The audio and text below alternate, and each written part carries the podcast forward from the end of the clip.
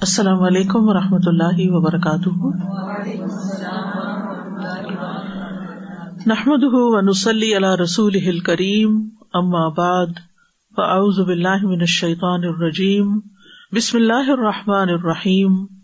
رب اشرح لی صدری ویسر لی امری واحلل عقدۃ من لسانی یفقہوا قولی.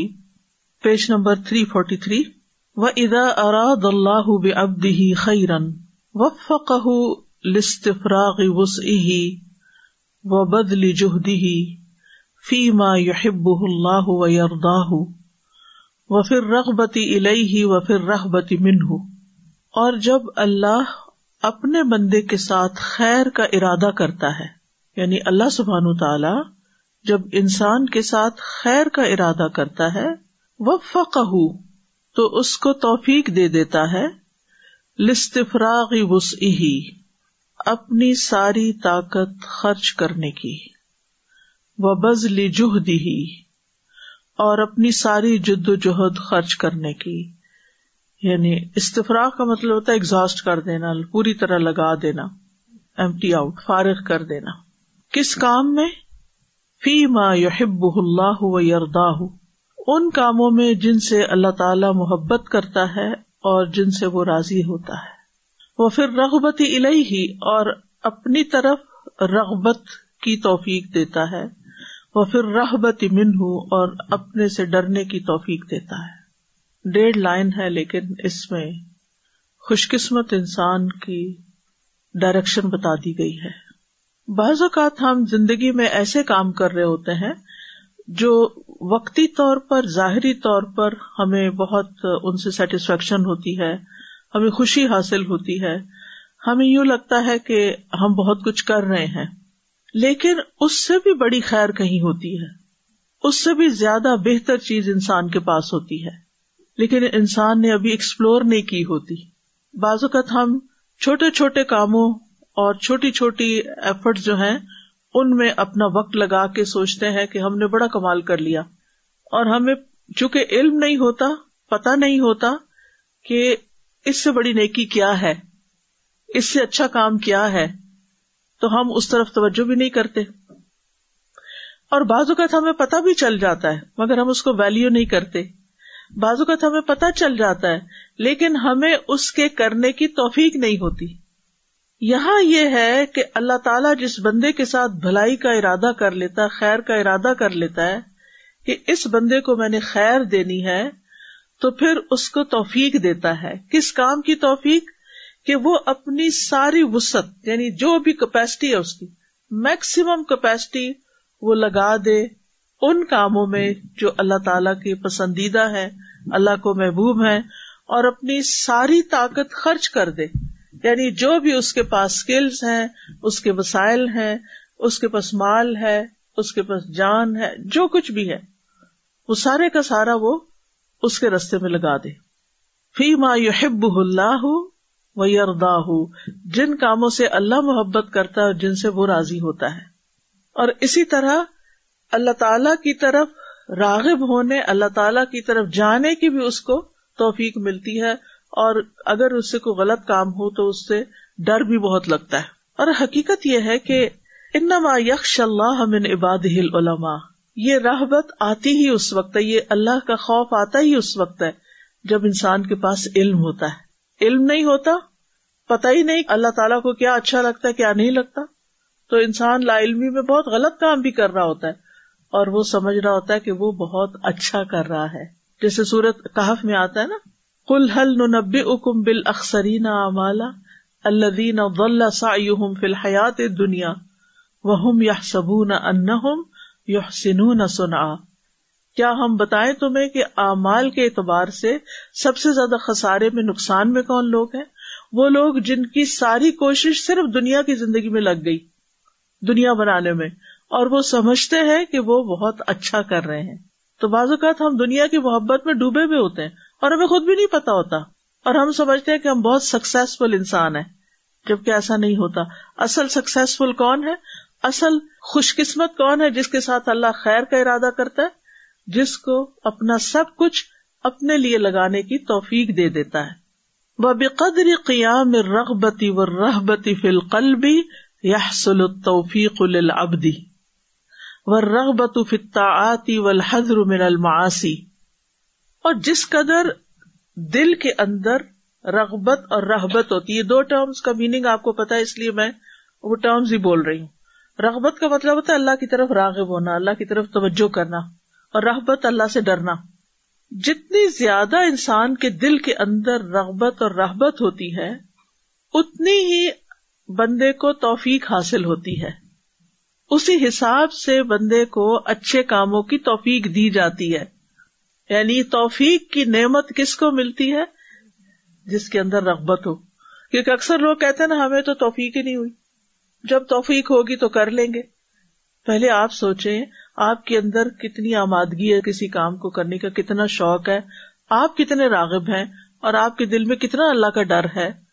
جتنا ہوگا اس کے مطابق ہی آپ کو توفیق ملے گی. والرغبۃ فی الطاعات، اطاعت کے کاموں کی رغبت ہوگی، شوق پڑے گا. والحذر من المعاصی، اور گناہوں سے بچنے کی طاقت ملے گی. والرغبۃ والرہبۃ بید اللہ لا بید العبد، رغبت اور رہبت اللہ کے ہاتھ میں ہے، بندے کے ہاتھ میں نہیں ہے. وہما مجرد فضل اللہ ومنتہ، اور وہ دونوں محض اللہ کا فضل اور اس کا احسان ہے، یعنی یہ بھی اللہ ہی پھر دیتا ہے. ہم تو مائل بکرم ہیں، کوئی سائل ہی نہیں. علامہ اقبال نے کہا تھا کہ اللہ سبحانہ تعالیٰ کا شکوہ ہے بندوں سے، ہم تو مائل بکرم ہیں، یعنی ہم بندوں کے اوپر کرم کرنا چاہتے ہیں، کوئی سائل ہی نہیں، مانگنے والا ہی نہیں، کوئی دعا ہی نہیں کرتا، کوئی اپنے شوق کا اظہار ہی نہیں کرتا، کوئی اپنی تھرسٹ کو، کوئی اپنی جو پسند ہے اس کا اظہار ہی نہیں کرتا. تو کہتے ہیں نا ماں بھی جب تک دودھ نہیں دیتی جب تک بچہ روتا نہیں. بچے کو ماں کا دودھ لینے کے لیے، ماں کا پیار لینے کے لیے رونا پڑتا ہے. تو پھر اللہ سبحانہ و تعالیٰ کو پتا ہے ہمیں کیا چاہیے، کیا ہمارے لیے اچھا ہے، لیکن ہمیں بھی اس کے آگے رونا پڑتا ہے. جب اللہ کے آگے روتے ہیں تو پھر اللہ تعالیٰ انکریز کر دیتا ہے اس شوق کو بھی اور اس خوف کو بھی. یجعلہم اللہ فی المحل الذی یصلح لہما، اللہ تعالیٰ ان دونوں کو اس مقام پر رکھ دیتا ہے جو اس کے لائق ہے. یعنی رغبت اور رہبت اس دل پر اتارتا ہے جو اس کے قابل ہے، یعنی جو اس کو لے سکتا ہے.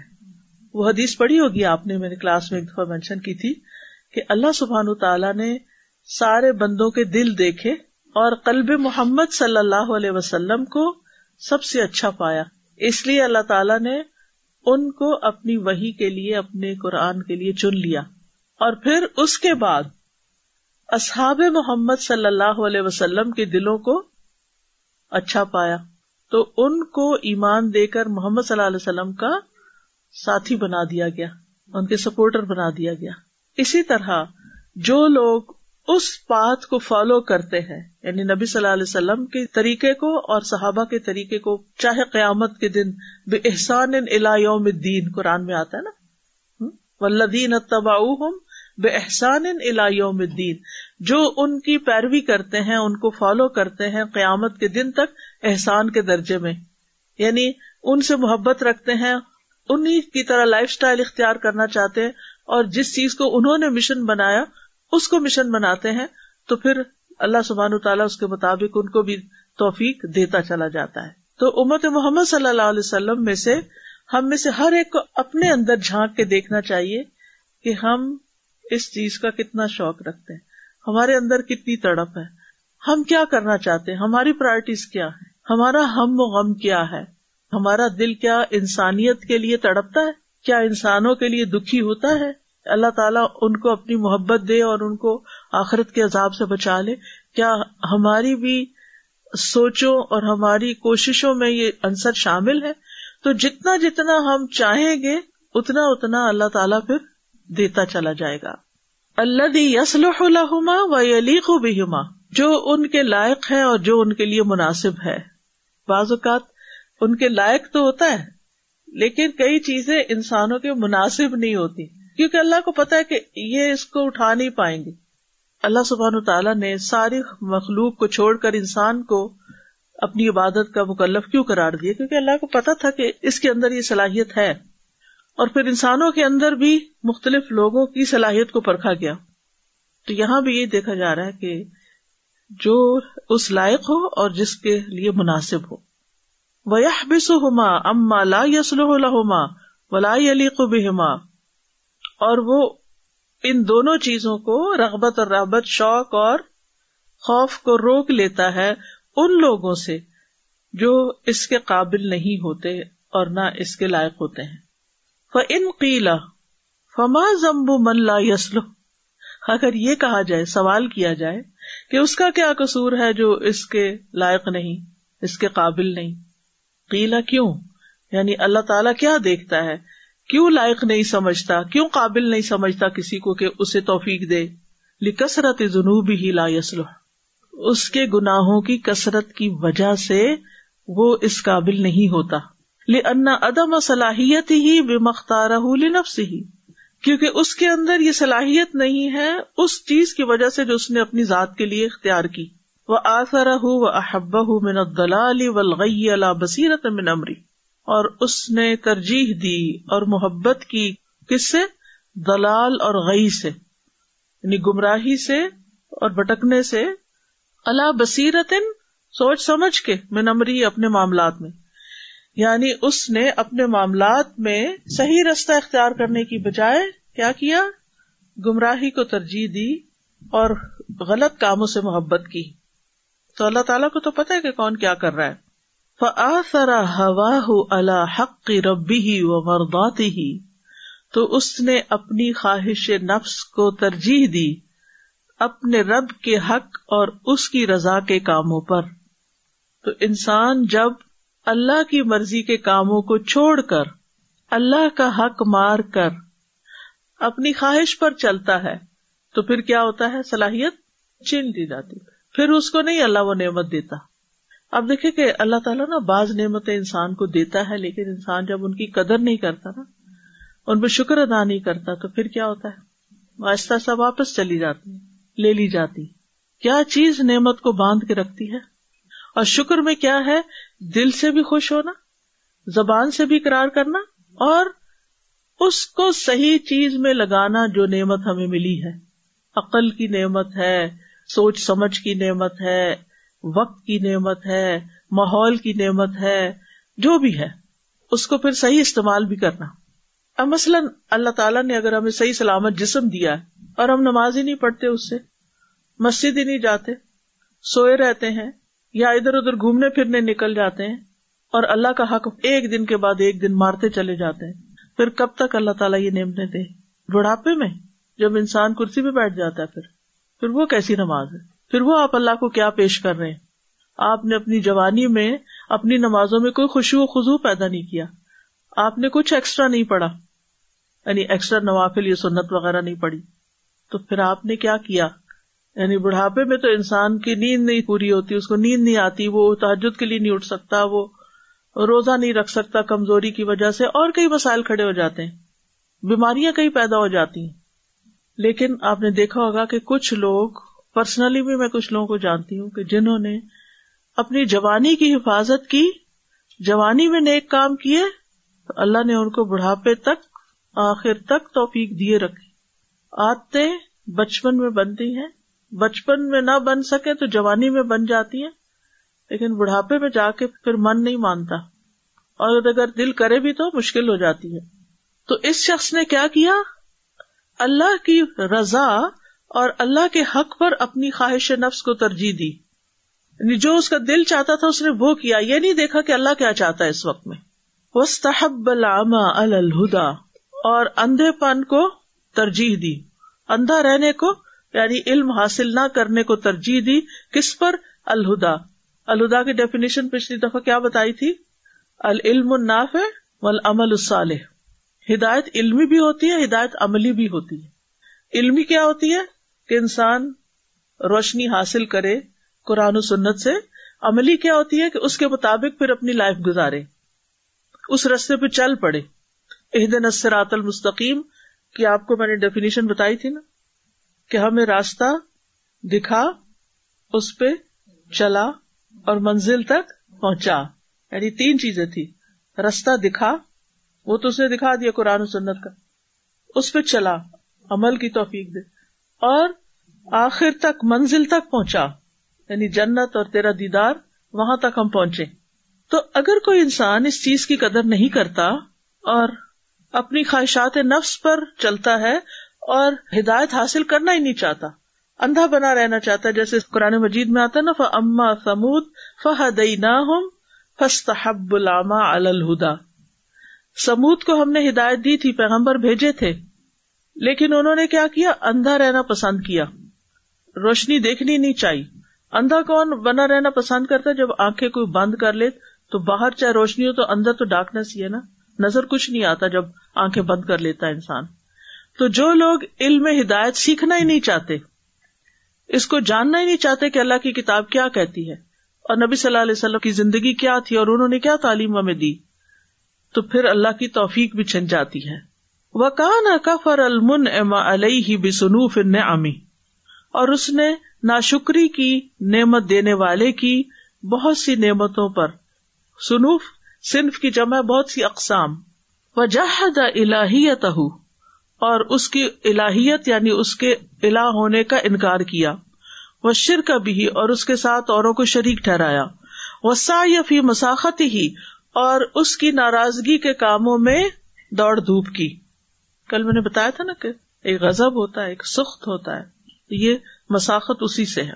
احب الیہ من شکرہ و توحیدہ، یعنی یہ ساری چیزیں غلط کاموں میں دوڑ دھوپ اس کو اللہ کے شکر اور اس کی توحید سے زیادہ محبوب ہوتے ہیں. وسعی فی مرضاتہ، اور اس کی رضا کے کاموں میں دوڑ دھوپ سے بھی بڑھ کر. فہذا من عدم صلاحیتہ لتوفیق خالقہ و مالکہ، اور یہ چیز اس کے اندر اس کے خالق اور اس کے مالک کی توفیق کی صلاحیت کے نہ ہونے کی وجہ سے ہوتا ہے. عدم کا مطلب نہیں ہے، یعنی اللہ سبحانہ وتعالیٰ کی طرف سے توفیق پھر اس کو نہیں ملتی. وَأَيُّ ذَنْبٍ وَإِعْرَاضٍ فَوْقَ هَذَا، اس سے بڑا گناہ اور روگردانی کیا ہوگی. فَإِذَا أَمْسَكَ الْحَكَمُ الْعَدْلَ تَوْفِيقَهُ أَمَّنْ هَذَا شَأْنُهُ، پھر جب روک لیتا ہے وہ عدل کرنے والا حاکم اس کی توفیق کو اس سے جس کی یہ حالت ہو. كَانَ قَدْ عَدَلَ فِيهِ، تو اللہ نے اس کے بارے میں عدل کا فیصلہ کیا، یعنی جو انٹرسٹ شو نہیں کرتا. مثلا آپ کسی کو کوئی چیز دینا چاہتے ہیں، وہ کہتے نہیں تو نو تھینک یو، مجھے نہیں چاہیے. کیا آپ نے اس پہ ظلم کیا؟ نہ اپنے پہ نہ اس پہ. آپ کسی کو کوئی چیز دے رہے ہیں، یہ لے لیں، آپ لینا چاہیں گے، لے لیں. وہ کہ no no I don't need it, thank you, مجھے نہیں چاہیے، میں نہیں لینا چاہتا. آپ کہتے اوکے ٹھیک ہے. کیا آپ نے اس شخص کو نہ دے کر ظلم کیا؟ وہ خود لینا نہیں چاہتا.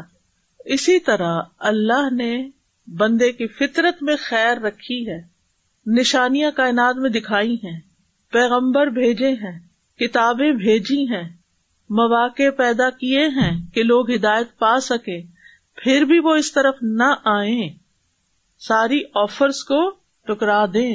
تو پھر اللہ تعالیٰ ان سے توفیق ہی چھین لے. کیا اللہ کا ظلم ہے؟ نہیں، اللہ کا ظلم نہیں ہے. کیونکہ لوگ یہ کہتے ہیں نا کہ ہمیں نہیں توفیق دی اللہ نے، تو یہ نعوذ باللہ اللہ کا قصور ہے، ہمارا قصور نہیں. آپ بھی تو انٹرسٹ شو کریں، آپ بھی تو کچھ لینا چاہیں. یہ مت اپنے اوپر ہم خود ظلم کرتے ہیں. قرآن مجید میں آتا نا، اللہ بندوں پر ظلم نہیں کرتا، ہم خود اپنے لیے ظلم کرتے ہیں. کان قد عدل فیہ، اللہ نے اس کے بارے میں عدل سے کام لیا. وانسدت علیہ ابواب الہدایہ، اور اس پر ہدایت کے دروازے بند کر دیے ہیں. وطرق الرشاد، اور بھلائی کے راستے. فأظلم قلبہ، تو اس کا دل تاریک ہو گیا. وضاق عن دخول الاسلام والایمان فیہ، تو اس کے اندر اسلام اور ایمان کا نور داخل ہونے سے تنگ ہو گیا، یعنی وہ نہیں داخل ہو سکتا.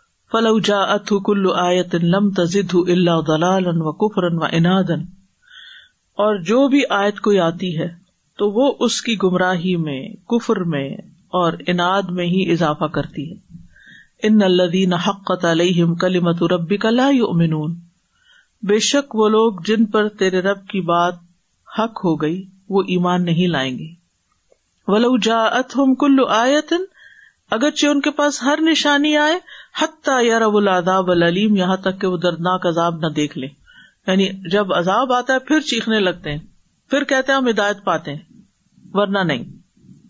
ان الذین حقت علیہم کلمۃ ربک لا یؤمنون ولو جاءتهم کل آیۃ حتی یروا العذاب الالیم.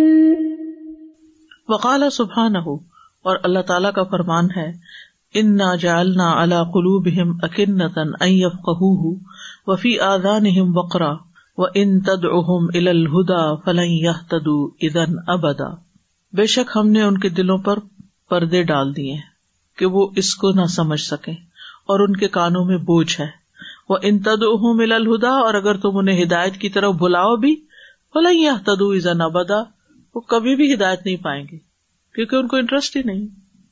اِنَّا جَعَلْنَا عَلَىٰ قُلُوبِهِمْ أَكِنَّةً أَن يَفْقَهُوهُ وَفِي آذَانِهِمْ وَقْرًا وَإِن تَدْعُوهُمْ إِلَى الْهُدَىٰ فَلَن يَهْتَدُوا إِذًا أَبَدًا. اب اس میں آپ دیکھیے مشرکین مکہ کی مثال, وہ کہتے تھے کہ جس چیز کی طرف تم ہمیں بلاتے ہو, یعنی محمد صلی اللہ علیہ وسلم کہتے ہیں, ہمارے دل اس سے پردے میں ہے. وَمِن بَيْنِنَا وَبَيْنِكَ حِجَاب, ہمارے اور تمہارے بیچ میں ایک پردہ ہے, ہمیں تمہاری بات سمجھ نہیں آتی, تم کیا کہنا چاہتے ہو, تم ہم سے کیا چاہتے ہو. دوسری طرف یہود نے کیا کہا تھا, قلوبنا غلف, ہمارے دل غلافوں میں ہے, یا یہ کہ پہلے سے ہی بہت علم سے بھرے ہوئے ہیں اور ہمیں تم کیا سکھاؤ گے, ہم سب کچھ جانتے ہیں, ہم تو اہل کتاب ہیں, تم کون سی کوئی نئی بات لے کر آئے ہو, وی ڈونٹ نیڈ یو. تکبر, سرکشی, حسد, ہدایت نہیں ملی. یہ دو مثالیں قرآن میں موجود ہیں, مشرکین کی بھی اور اہل کتاب کی بھی. پھر منافقین کا کیا مسئلہ تھا, فی قلوبہم مرض لا یفقہون لا یشعرون لا یعلمون, علم نہیں, شعور نہیں, فقہ نہیں, دین کی سمجھ نہیں. کیوں نہیں؟ دل غلافوں میں ہے, دلوں پہ کور ہے. تو اگر ہم خود نہ چاہیں کوئی چیز اپنے لیے, اللہ سبحانہ وتعالی تو خود عظیم ہے, اس کا کلام عظیم ہے, اس کا رسول عظیم ہے, وہ زبردستی کیوں دے ہمیں؟ جو قیمتی چیزیں ہوتی ہیں وہ مفت میں تو نہیں مل جاتی, ان کی ایک پرائس ہوتی ہے نا. السلام علیکم استاذ, beautiful analogy was coming in my mind that the effort from our part need to be then whenever we have a box and you need to put something very special and prized and diamonds in it, we have to clean it, empty it, right. So like that make space for it, right. Nothing wrong, clean it, nothing bad should be in it. So like that our hearts, when we need to put iman and fear of Allah and all these things, we need to clean it from all the vices and all the ill feelings inside, and that's the word, yes, desires, everything, and that's an effort that we need to put daily. So that the iman and these things can come in and it can worsten our hearts. So that was I was thinking. جب وہ دل کھل جاتا ہے نا تو اس کے لیے آتا ہے أَفَمَنْ شَرَحَ اللَّهُ صَدْرَهُ لِلْإِسْلَامِ فَهُوَ عَلَى نُورٍ مِّن رَّبِّهِ فَوَيْلٌ لِّلْقَاسِيَةِ قُلُوبُهُم مِّن ذِكْرِ اللَّهِ. کیا والا وہ شخص جس کا دل اللہ نے اسلام کے لیے کھول دیا اور وہ رب کی طرف سے ایک نور پر ہے, اس کی طرح ہو سکتا ہے جس کا دل سخت ہو. تو ہلاکت ہے ان لوگوں کے لیے جن کے دل اللہ کا ذکر سن کے سخت ہو گئے.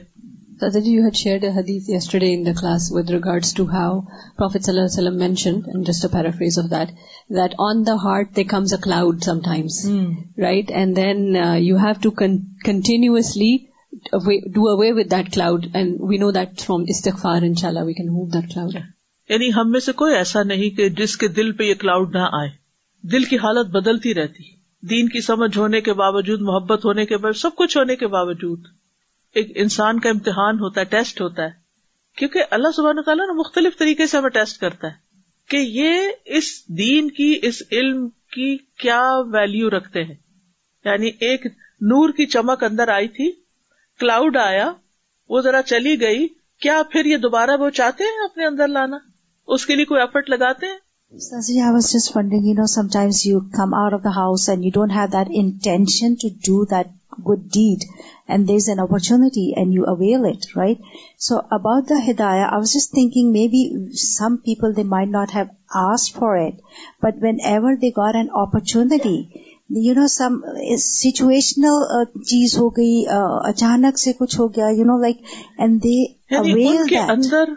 بعض اوقات نا کانشیسلی وہ ان کو نہیں پتا ہوتا کیا مانگنا, but they are in search of something, they are good people, they want to do some good but they don't know what to do, تو وہ اپنے طور پر کوئی نہ کوئی نیکیاں کر رہے ہوتے ہیں, تو اللہ سبحانہ تعالیٰ ان کے لیے ایک بگ ڈور کھول دیتا ہے. پھر وہ سب یہی کہتے ہیں نا روبرٹس کہ ہمارے دل میں ایک تلاش تھی, ایک طلب تھی. The connection between gratitude and istiqamah in terms of doing good and tawfiq to do good. As per the sunnah, we're taught to wake up every day with Alhamdulillah alladhi ahyana ba'dama amatana wa ilayhi nushur. So if you wake up with that mindset that Alhamdulillah, I'm alive, I have this, Allah gave me faith, I have so many opportunities to do good, and your mindset is raditu billahi rabban, then good things come in your way and you're able to avail of them. But if you wake up with, the opposite, which is ingratitude, then that is what leads to tightness of the heart, and then you're not looking at what you can do, you're only looking at what you don't have, that's why you cannot do this, you still don't get this, so why should you do this? It's just a very negative mindset, and this is what happened in the case of the Yahud and also the hypocrites, that it's just a very negative mindset. But we as believers are trained when we follow the sunnah to have a positive outlook that, okay, if you don't have this in life, you do have this. You have youth. You have the opportunity to learn. You have so many means, so many resources. Your eyes are functioning. Your ears are functioning. Your heart is beating. So maximize from that.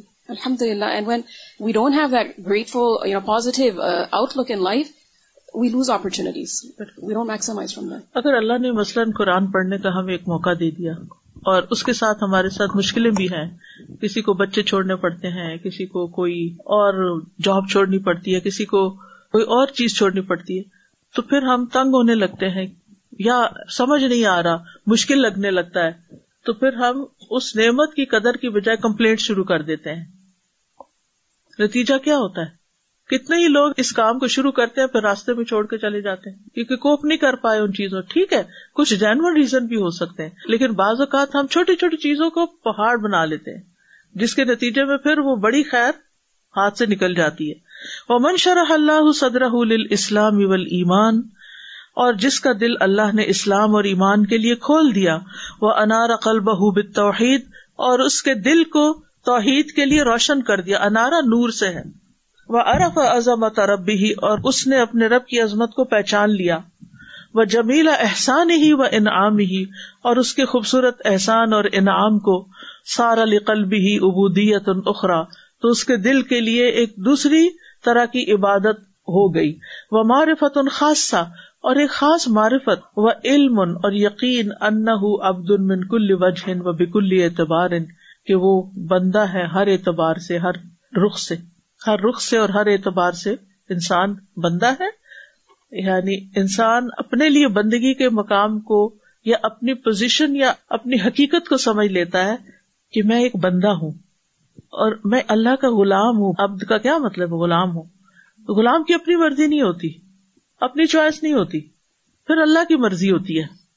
تو ایسا شخص اللہ تعالیٰ کے فیصلوں پہ بھی راضی ہوتا ہے, اللہ تعالیٰ کے شرعی احکامات پہ بھی راضی ہوتا ہے. کونی قدری جو احکامات ہیں ان کو خوشی سے لیتا ہے, یعنی تقدیر میں جو چیزیں ہیں, اور شرعی جو قرآن و سنت میں ہیں.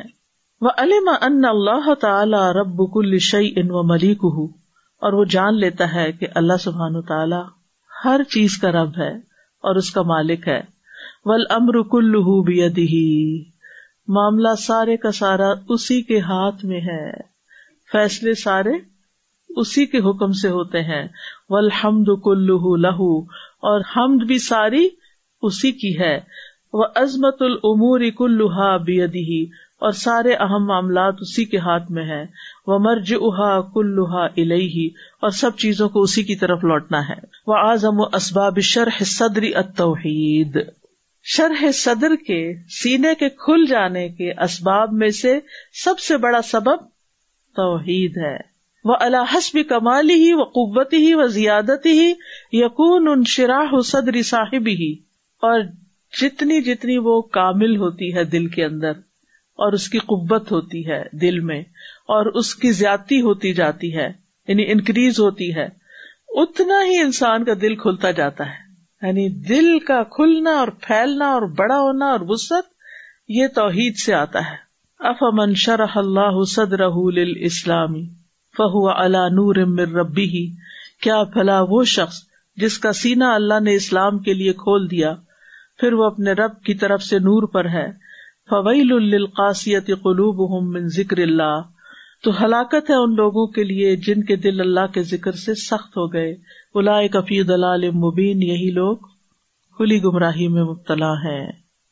افمن شرح اللہ صدرہ للاسلام فہو علی نور من ربہ فویل للقاسیۃ قلوبہم من ذکر اللہ اولئک فی ضلال مبین. فالتوحید من اعظم اسباب شرح الصدر، شرح صدر کے عظیم اسباب میں سے توحید ہے. والشرک من اعظم اسباب ضیق صدری، اور دل کی تنگی کے اسباب میں سے سب سے بڑا جو سبب ہے وہ شرک ہے. مجھے اس دعا کی سمجھ آ گئی اب اس جملے کو پڑھ کے، کہ جس وقت ایک کسی انسان کا دل گھٹ رہا ہو، پریشان ہو، دکھی ہو، فکر مند ہو، غم ہو اس پر، کوئی بھی چیز یعنی دل کی کسی بھی وجہ سے تنگی ہے، کوئی سوچ پریشان کر رہی ہے، کسی کا رویہ پریشان کر، اینی تھنگ، تو کیا دعا پڑھو؟ اللہ اللہ ربی لا اشرک بہ شیئا. تو میں ہمیشہ سوچتی تھی کہ غم تو مجھے ہے، تو میں یہ دعا پڑھ رہی ہوں کہ اللہ کے ساتھ کوئی شریک نہیں، اس کا مطلب کیا ہے؟ لیکن یہاں جو انہوں نے بات کی ہے اس سے مطلب سمجھ آ گیا ہے کہ جب توحید ہوتی ہے دل کے اندر تو پھر کیا ہوتا ہے؟ اللہ کی محبت ہوتی ہے، اس بات کا یقین ہوتا ہے کہ اللہ سبحانہ وتعالی سب کچھ کر سکتا ہے، ان اللہ علی کل شیء قدیر. پھر انسان کو اللہ پر توکل ہوتا ہے، بھروسہ ہوتا ہے، پھر انسان اللہ سے دعا کرتا ہے اور یقین رکھتا ہے کہ اللہ دعائیں سننے والا ہے. یعنی اس کی ہر چیز شروع بھی اللہ سے ہوتی ہے اور اینڈ بھی جا کے وہیں پر ہوتی ہے. توحید کا یہ مطلب ہے نا کہ اس ایک اکیلے کو بس پکڑ لیں پھر ہم، اور یہ یقین رکھے سب کچھ وہی کرتا ہے. اگر میری زندگی میں کوئی امتحان ہے تو وہ بھی اس نے ہی بھیجا ہے کسی وجہ سے، اور وہ رحمان اور رحیم ہے، مجھ پہ ظلم نہیں کرتا. اور اگر میری زندگی میں کوئی خوشی ہے تو وہ بھی اسی کے دینے سے ہے، کیونکہ فما بکم من نعمت فمن اللہ، تمہارے پاس کوئی بھی جو نعمت ہے وہ کہاں سے آئی ہے؟ اللہ کی طرف سے. توحید کیا ہے کہ ہر نعمت کو اللہ کی طرف سے سمجھا جائے، لیکن ہم نہیں سمجھتے نا، مشکل یہ ہے. ہم بندوں تک پھر بھی چلے جاتے ہیں، ان کا شکریہ بھی ادا کر دے، اس سے اوپر نہیں جاتے کہ بندوں کو توفیق کس نے دی ہے؟ اللہ نے دی ہے. اگر اللہ کسی کے دل میں محبت آپ کے لیے نہ ڈالے، آپ پوری دنیا کی دولت خرچ کر دیں، آپ اس کے دل میں اپنی محبت نہیں ڈال سکتے. ایک ماں جو اپنے بچے سے محبت کرتی ہے وہ بھی اللہ کی ڈالی ہوئی ہے، ورنہ ماں سب سے زیادہ اپنے بچے کی دشمن ہو، کیونکہ وہ سب سے زیادہ بچہ اس کو تنگ کرتا ہے، اس کا حمل، اس کا پیدائش، اس کے دودھ پلانا، اس کو سنبھالنا، اس کو بڑا کرنا، یہ اتنے مشکل کام ہیں کہ اگر اللہ محبت نہ دل میں ڈالے تو انسان سب سے پہلے تو اپنا بچہ اٹھا کے پھینکے کہ یہ مجھ سے نہیں ہوتا. اور اب بھی کئی ایسے سنگ دل لوگ ہوتے ہیں. ابھی ریسنٹلی کوئی مجھے بتا رہا تھا، کوئی چائلڈ سائیکالوجی پہ کورس کر رہا تھا، تو اس نے شیئر کیا مجھ سے کہ کچھ کیس سٹڈیز کیے گئے کیلیفورنیا میں. یہ کہا ایک مدر تھی، تو ینگ لڑکی تھی، بالکل ٹین ایجر تھی، تو اس کو بچہ پیدا ہوا تو وہ اپنے بوائے فرینڈ کے پاس چھوڑ کے سب چلی گئی. اب اس کو وہ سنبھالنا ہی نہیں آتا تھا، تو ان کے گھر میں شاید کتے وغیرہ بھی تھے، تو جس طرح کتوں کو وہ کھانا دے دیتا تھا ٹائم پر، اور یعنی جو ٹائمنگ ان کے تھے وہ اس بچے کے بھی تھے، اور وہ بھی اس کو وہاں چھوڑ کے چلا جاتا تھا، ایک کیج میں ڈال کے اس کو بھی چھوڑ کے چلا جاتا تھا. جب وہ بچہ تھوڑا بڑا ہوا اور بیمار ہوا تو اس کو ہاسپٹل لے کر گئے، تو انہوں نے دیکھا کہ اس کے جو حرکتیں ہیں اب نارمل ہیں، انسانوں جیسی نہیں ہیں، کیونکہ وہ انسانوں کی کمپنی میں ہی نہیں تھا، انسانوں کی محبت ہی اس کو نہیں ملی تھی. ان کا انسانوں جیسی نہیں ہے. انہوں نے انویسٹیگیٹ کرنا شروع کیا تو پتہ چلا کہ یہ بچہ تو کتوں کے ساتھ پلا ہے اور اس کو کوئی طریقہ ہی نہیں آتا کسی چیز کے کرنے کا. اسی طرح کچھ اور کیسز بھی بتائے کہ کس طرح ایک خاتون نے کوئی جاب کرتی تھی تو انہوں نے کسی کو رکھا نانی کے طور پر. تو وہ کیا کرتی تھی کہ جب اس کے جانے کا ٹائم ہوتا تو آ کے آدھا گھنٹہ اس کی لک آفٹر کرتی اور پھر اس کو کھلا پلا کے چھوڑ کے پھر چلی جاتی, اور جب وہ ماں کے واپس آنے کا ٹائم ہوتا اس سے آدھا گھنٹہ پہلے آ کے اس کو چینج وینج کر کے, اور وہ سارا دن بچہ روئے, بھوکا ہو, جو مرضی ہو. تو پھر ان بچوں کی زندگی پہ جو نفسیاتی اثرات پڑے اور جو سارا کچھ ہوا وہ کہ کس طرح پھر اس کو انڈو کیا, کتنی تھراپیز ہوئی, کتنا ایفرٹ لگا. بہرحال کہنے کا مطلب یہ ہے کہ اس معاشرے کے اندر بھی ایسے لوگ موجود ہیں کہ جن کے دلوں میں اپنے بچوں کے لیے بھی رحم نہیں. اگر ہمارے ماں باپ نے ہم سے محبت کی ہے نا تو ہم نے ان کی قدر نہیں کی, ہم نے ان کا شکریہ تھوڑی ادا کیا, ہم نے فار گرانٹیڈ لیا. یہ تو ان کا فرض بنتا ہے وہ کر لیں ہمارے ساتھ جو کرنا ہے. تو اصل میں دینے والا کون تھا؟ اگر ہمارے ماں باپ کے دل میں ہمارے لیے تو وہ بھی اللہ تھا. تو وہ توحید کا جو سبق ہے, جب انسان کو پتہ چلتا ہے نا کہ ہر چیز کو, ہر نعمت کو اللہ کی طرف سے سمجھتا ہے تو پھر اس کے لیے آسانی ہو جاتی ہے. وَمِنْهَا نُورُ الْإِيمَانِ الَّذِي يُقْذِفُهُ اللَّهُ فِي قَلْبِ الْعَبْدِ, اور اسی میں سے ایمان کا نور ہوتا ہے جسے اللہ بندے کے دل میں ڈال دیتا ہے. فَيَشْرَحُ الصَّدْرُ وَيُوَسِّعُهُ, تو وہ سینے کو کھول دیتا ہے اور اس کو وسیع کر دیتا ہے. وَمِنْهَا الْعِلْمُ, اور شرح صدر کے اسباب میں سے ایک علم بھی ہے. پہلا کیا ہے؟ توحید. دوسرا کیا ہے؟ ایمان. تیسرا کیا ہے؟ نور الایمان. اور تیسرا ہے علم. یہ شفاء القلوب کی بات ہے نا, دلوں کی شفا کیسے حاصل ہوتی ہے, کن کن چیزوں سے. فَإِنَّهُ يَشْرَحُ الصَّدْرَ وَيُوَسِّعُهُ حَتَّى يَكُونَ أَوْسَعَ مِنَ الدُّنْيَا. علم جو ہے یہ سینے کو کھول دیتا ہے, اس کو وسیع کر دیتا ہے یہاں تک کہ وہ ساری دنیا سے بھی زیادہ بڑا ہو جاتا ہے. دل ہر چیز اس میں سما جاتی ہے. وَالْجَهْلُ يُورِثُهُ الضِّيقُ وَالْحَسْرُ, اور جہالت جو ہوتی ہے وہ دل کے اندر تنگی پیدا کرتی ہے اور اس کو سکیٹ دیتی ہے. فَكُلَّمَا اتَّسَعَ عِلْمُ الْعَبْدِ بِاللَّهِ وَأَسْمَائِهِ وَصِفَاتِهِ وَدِينِهِ وَشَرْعِهِ انشَرَحَ صَدْرُهُ وَاتَّسَعَ. تو جب اللہ سبحانہ وتعالی بندے کا علم وسیع کر دیتا ہے, کس کے بارے میں؟ جب کبھی بندے کا علم اللہ کے بارے میں, اس کے ناموں, اس کی صفات, اس کے دین, اس کی شریعت کے بارے میں وسیع ہوتا ہے, زیادہ ہوتا جاتا ہے, اتنا ہی اس کا سینہ کھلتا جاتا ہے اور وسیع ہو جاتا ہے. جتنا جتنا علم آئے گا اتنا اتنا دل کھلا ہوتا جائے گا, بڑا ہوتا جائے گا. وَمِنْهَا الْإِنَابَةُ إِلَى اللَّهِ سُبْحَانَهُ, اور شرح صدر کے اسباب میں سے ایک اللہ کی طرف رجوع کرنا ہے. وَمَحَبَّتُهُ بِكُلِّ الْقَلْبِ, اور پورے دل کے ساتھ اللہ سے محبت کرنا ہے. والاقبال علیہ, اور اس کی طرف متوجہ ہونا ہے. والتلذذ بعبادتہ, اور اس کی عبادت میں لذت حاصل کرنا ہے. جب ہم لذت اور چیزوں میں ڈھونڈتے ہیں نا تو پھر نہیں ملتی, اور جو عبادت کی لذت پا لیتا ہے اس کا دل کھلا ہو جاتا ہے. فلا شیء اشرح لصدر العبد من ذلک, تو بندے کے لیے دل کو کھلا کرنے کے لیے اس سے بہتر کوئی چیز نہیں ہو سکتی. وَكُلَّمَا كَانَتِ الْمَحَبَّةُ لِلَّهِ أَقْوَى وَأَشَدَّ, اور جب بھی اللہ کے لیے محبت قوی اور شدید ہوگی, کان الصدر افصح واشرح, تو سینہ بھی اتنا ہی فراخ اور کھلا ہوگا. ومن اعظم اسباب الضيق الصدری الاعراض عن اللہ تعالی, دل کی تنگی کے سب سے بڑے اسباب میں اللہ سے روگردانی کرنا ہے, اللہ سے منہ موڑ لینا ہے. وتعلق القلب بغیرہ, اور اللہ کے علاوہ کسی اور سے دل کا معلق ہو جانا, اس سے چمٹ جانا. والغفلۃ عن ذکرہ, اور اللہ کے ذکر سے غافل ہونا. ومحبتہ سواہ, اور اس کے سوا سے محبت کرنا. فإن من احب غیر اللہ عذب بہ, یہ جملہ بہت شروع میں آپ نے پڑھا ہوگا جب فقہ القلوب شروع کی تھی. جو اللہ کے علاوہ کسی اور چیز سے محبت کرتا ہے, کسی بھی اور چیز سے, اسی چیز سے وہ عذاب دیا جاتا, وہی چیز اس کے لیے تکلیف کا سبب بن جاتی. اور یہ آپ دیکھ سکتے ہیں کہ اللہ کی محبت ہمیشہ خوشی دیتی ہے لیکن غیر اللہ کی محبت اداس کرتی ہے, رلاتی ہے, پریشان کرتی ہے. وَسُجِنَ قَلْبُهُ فِي مَحَبَّةِ ذَلِكَ الْغَيْرِ, اور اس کا دل غیر اللہ کی محبت میں قید ہو جاتا ہے. فَمَا فِي الْأَرْضِ أَشْقَى مِنْهُ, اس شخص سے بڑا بدبخت کون ہوگا دنیا میں جس کا دل غیر اللہ کی محبت کا قیدی ہو چکا ہو.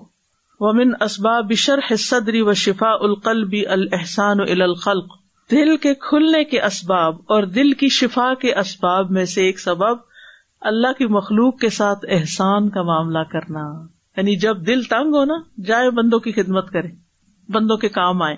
وَنَفْعُهُمْ بِمَا يُمْكِنُهُ مِنَ الْمَالِ وَالْجَاهِ، اور جتنا بھی ممکن ہو ان کو نفع پہنچانا اپنے مال اور منصب سے، اپنے سٹیٹس سے اور اپنے مال سے.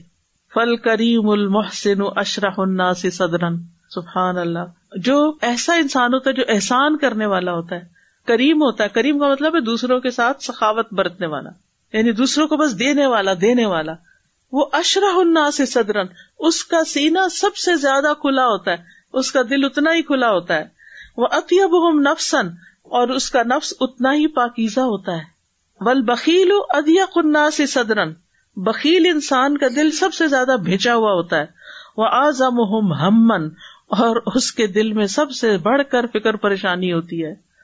وَأَنْكَدُهُمْ عَيْشًا، اور زندگی گزارنے کے اعتبار سے سب سے زیادہ بے مزہ ہوتا ہے، اس کی زندگی میں کوئی مزہ نہیں ہوتا. کیوں نہیں مزہ ہوتا؟ If you're not spending on others or doing ihsan with them, so nobody is going to come close to you and you will not be able to enjoy. Like life is enjoyment with others. So if there is nobody around you, how can you enjoy life alone? یعنی نہ آپ کسی کو خوش کریں. اچھا ہم کیوں نہیں کرتے؟ اس کی رکاوٹ پتہ کیا ہے؟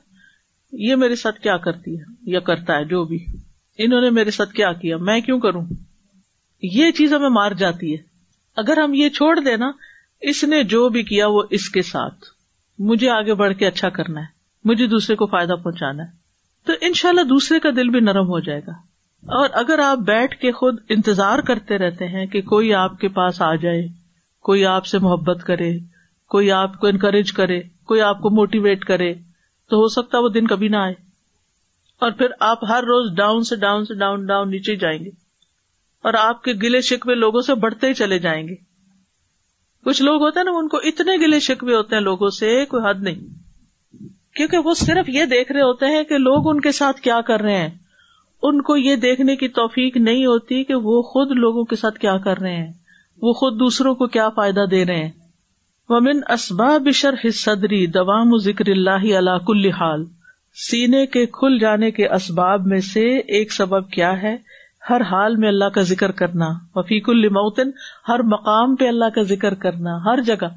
اب دیکھیں ہمارا دین ٹوائلٹ جاتے ہوئے ذکر سکھاتا ہے، نکلو تو ذکر سکھاتا ہے، اور کون سا موقع ہوگا، کوئی موقع نہیں چھوڑا. وَمِنْهَا الشُّجَاعَةُ، اور اسی میں سے ایک شجاعت اور بہادری بھی ہے، یعنی بے بس ہو کے نہ بیٹھ جائیں، مقابلہ کریں، چیلنجز آئیں گے زندگی میں، بہادر ہو جائیں، ان کو فیس کریں. I just feel whenever I say Alhamdulillah with my heart, no matter what I'm facing. کیونکہ شکر جو ہے نا وہ آپ کو خوش رکھتا ہے، اور ناشکری اور شکوے غمگین کر دیتے ہیں. فَإِنَّ شُجَاعَ أَشْرَحُ النَّاسِ صَدْرًا، جو بہادر ہوتا ہے نا اس کا سینہ سب سے زیادہ کھلا ہوتا ہے، اس کو ڈر خوف نہیں ہوتا. وَأَوْسَعُهُمْ صَدْرًا، اور اس کا سینہ سب سے زیادہ وسیع ہوتا ہے.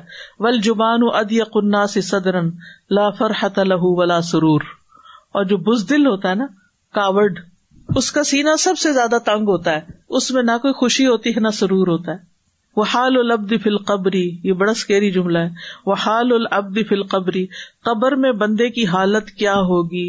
کحال القلب فی الصدر نعیما وعذابا وسجنا وانطلاقا، جیسی دل کی حالت ہے سینے کے اندر. دل بھی سینے میں ایسے ہی ہے جیسے بندہ قبر میں ہوتا ہے. اگر دنیا میں اس سینے کے اندر قلب مطمئن ہے تو قبر میں بھی اطمینان ہوگا. نعیم ہے، نعمتوں کا احساس ہے، وہاں بھی ہوگا. عذاب محسوس کرتے ہیں، دنیا میں گھٹا ہوا ہے دل، قبر میں بھی گھٹن ہوگی. یہاں قید محسوس کرتے ہیں، قبر بھی قید خانہ بن جائے گا. یہاں آزادی محسوس کرتے ہیں دنیا میں، تو وہاں بھی آپ سمجھیں گے، چاہے آپ قبر میں بند ہیں مگر آپ کی روح آزاد ہوگی. تو ہمیں بہت زیادہ اپنے دل کی اصلاح پہ کام کرنا ہے، اس کے بغیر گزارا نہیں. بس پیچھے پڑ جائیں کہ اس دل کے اندر وسعت لانی ہے، شرح صدر لانا ہے، اور خوشی لانی ہے، اور شکر لانا ہے، اور رغبت اور رہبت اور ان ساری اچھی کوالٹیز کو دل میں لانا ہے، اور بزدلی سے اور بخل سے اور ان بری عادتوں سے باہر نکلنا ہے. کون سی چیزیں جو دل کو تنگ کرتی ہیں؟ وَمِنْهَا تَرْكُ فُضُولِ النَّظَرِ وَالْكَلَامِ، فضول نظر اور فضول باتیں، فضول چیزیں دیکھنا، فضول چیزیں بولنا. جب آپ فضول دیکھتے ہیں نا، یہ ڈاکیومنٹری دیکھ لی، وہ دیکھ لی، یہ دیکھ لیا، وہ دیکھ لیا، اب تو ٹک ٹاک کی وجہ سے پتہ نہیں کیا کیا فضول دیکھتے رہتے ہیں جن کی ہمیں کوئی ضرورت نہیں ہے ان کو دیکھنے کی. اب کیا پھر جب ہم کہیں بیٹھتے ہیں تو وہی باتیں کرتے ہیں، ہماری ڈسکشنز بھی وہی ہونے لگتی ہیں. تو پھر ان کا نتیجہ کیا ہوتا ہے؟ دل کی تنگی. والسماع والمخالطہ، اور سننا، فضول چیزیں سننا، سانگز اور ادھر ادھر کی چیزیں، میوزک. والمخالطہ، فضول قسم کا میل ملاپ، بغیر مقصد کے کسی سے ملنا، just to please yourself, دل بہلانے کے لیے، سوشلائزنگ جس کو کہتے، دل بہلانے کے لیے چلو ادھر چلتے ہیں ادھر چلتے ہیں، اس سے ملتے ہیں اس سے ملتے ہیں، اور اس کے پیچھے مقصد کوئی بھی نہ ہو. مقصد سے مراد بھی کوئی خیر کا مقصد ہونا چاہیے. مثلاً آپ کسی سے مل رہے ہیں، سوشلائز کر رہے ہیں، کسی پارٹی میں جا رہے ہیں، کسی دعوت میں جا رہے ہیں، مسجد جا رہے ہیں، وہاں بھی سوشلائزنگ ہوتی ہے، کہیں جا رہے ہیں، تو آپ کے ذہن میں کلیئر پرپز ہونا چاہیے کہ میں اس شخص سے کیوں مل رہا ہوں، میں اس کو کیا خیر پہنچا سکتا ہوں، میں اس کو کس طرح خیر کی طرف لا سکتا ہوں، میں اس کی زندگی میں کیا تبدیلی لا سکتا ہوں، میں اس کو کیا دے سکتا ہوں. اور اگر آپ کسی سے ملاقات میں سمجھیں کہ اس بندے کے اندر خیر لینے کی کوئی دلچسپی نہیں، ایسے لوگوں کو اوائڈ کرنے، ورنہ وہ آپ کو بھی سک کر لیں گے. بری کمپنی جو ہوتی ہے وہ انسان کے لیے برائیوں کے راستے کھول دیتی ہے. والاکل والنوم، فضول کھانا، بھوک نہیں اور کھا رہے ہیں، یہ کھا لو وہ کھا لو، اور فالتو سونا، سو رہے ہیں، لیٹ رہے ہیں، لیٹے، سستی. فَإِنَّ هَذِهِ الْفُضُولَ إِذَا لَمْ تُتْرَكْ تَسْتَحِيلُ آلَامًا وَغُمُومًا وَهُمُومًا فِي الْقَلْبِ، اگر یہ فضول چیزیں آپ نے نہ چھوڑی، اِذَا لَمْ تَتْرُكْ، تو کیا ہوگا؟ زندگی بدل جائے گی. تستحیل، آپ کی حالت ہو جائے گی، آلامن، پین میں، غمومن، غموں میں، ہمومن، فکروں میں، فی القلب، دل میں.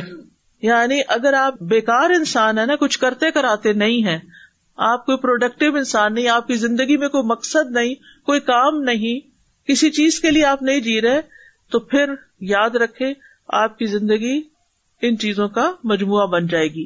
تحسرہ، وہ اسے تنگ کر لے گی، وہ تحبسہ، اور اس کو قید کر لے گی، وہ یتعذب بہا، اور انسان اس میں عذاب میں پڑ جائے گا.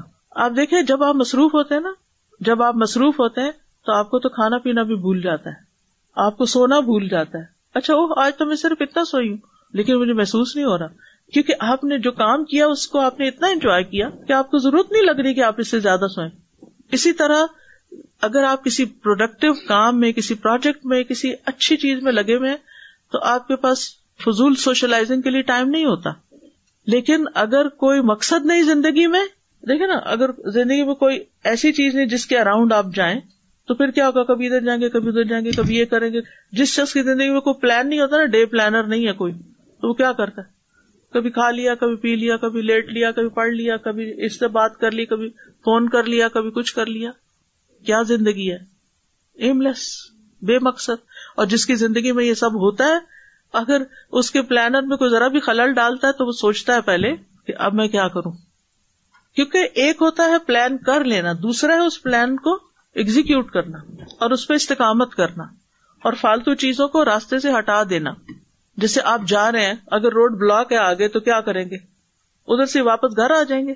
نہیں، آپ کو آلٹرنیٹ روٹ دیکھیں گے، کیونکہ آپ نے منزل تک لازم پہنچنا ہے، آپ نے اپنی اپائنٹمنٹ تک جانا ہے. فما اضيق صدر من ضرب في كل آفة من هذه الآفات بسهم. اللہ اکبر، اس شخص سے بڑھ کے کس کا سینہ تنگ ہوگا جس نے ان سب آفتوں میں اپنا کوئی نہ کوئی حصہ ڈال دیا. یہ ساری بیکار کاموں میں سے کہیں نہ کہیں کوئی ایک بیکار کام کرتا ہے، کوئی دو کرتے ہیں، کوئی تین، اور کوئی تو بد نصیب سارے بیکار کام کرتے ہیں. ان کی زندگی ساری ہی فضولیات سے بھری ہوئی ہے. وما انقد عیشہ، کتنی بے مزہ ہے اس کی زندگی. وما اسوأ حالہ، کتنا خراب ہے اس کا حال. وما اشد حسر قلبہ، اور کتنا گھٹا ہوا اس کے دل کا حال. وما انعم عیش من ضرب فی کل خصلۃ من الخصال المحمودۃ بسهم، اور اس شخص کی زندگی کتنی خوبصورت ہے جس نے پسندیدہ عادات میں سے ہر عادت کے اندر اپنا حصہ ڈال دیا، یہ جو پیچھے ہم نے شرح صدر کے اسباب پڑھے تھے. وکانت ہمتہ دائرۃ علیہا حائمۃ حولہا، اس کی ہمت انہی اچھے کاموں کے ارد گرد گھوم رہی. دائرہ کا مطلب دور لگا رہی، حائمہ کا مطلب بھی گھومنا، اسی کے ارد گرد گھوم رہی ہے.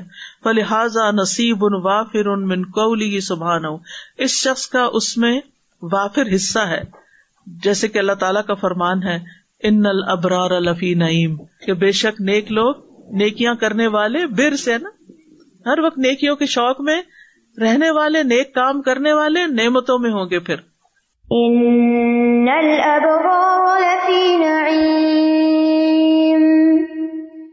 ولذالک نصیب وافر من قولہ سبحانہ، اور ان کے لیے یعنی دوسرے کام کرنے کے لیے اللہ تعالیٰ کے اس قول کے مطابق ایک بڑا حصہ ہے.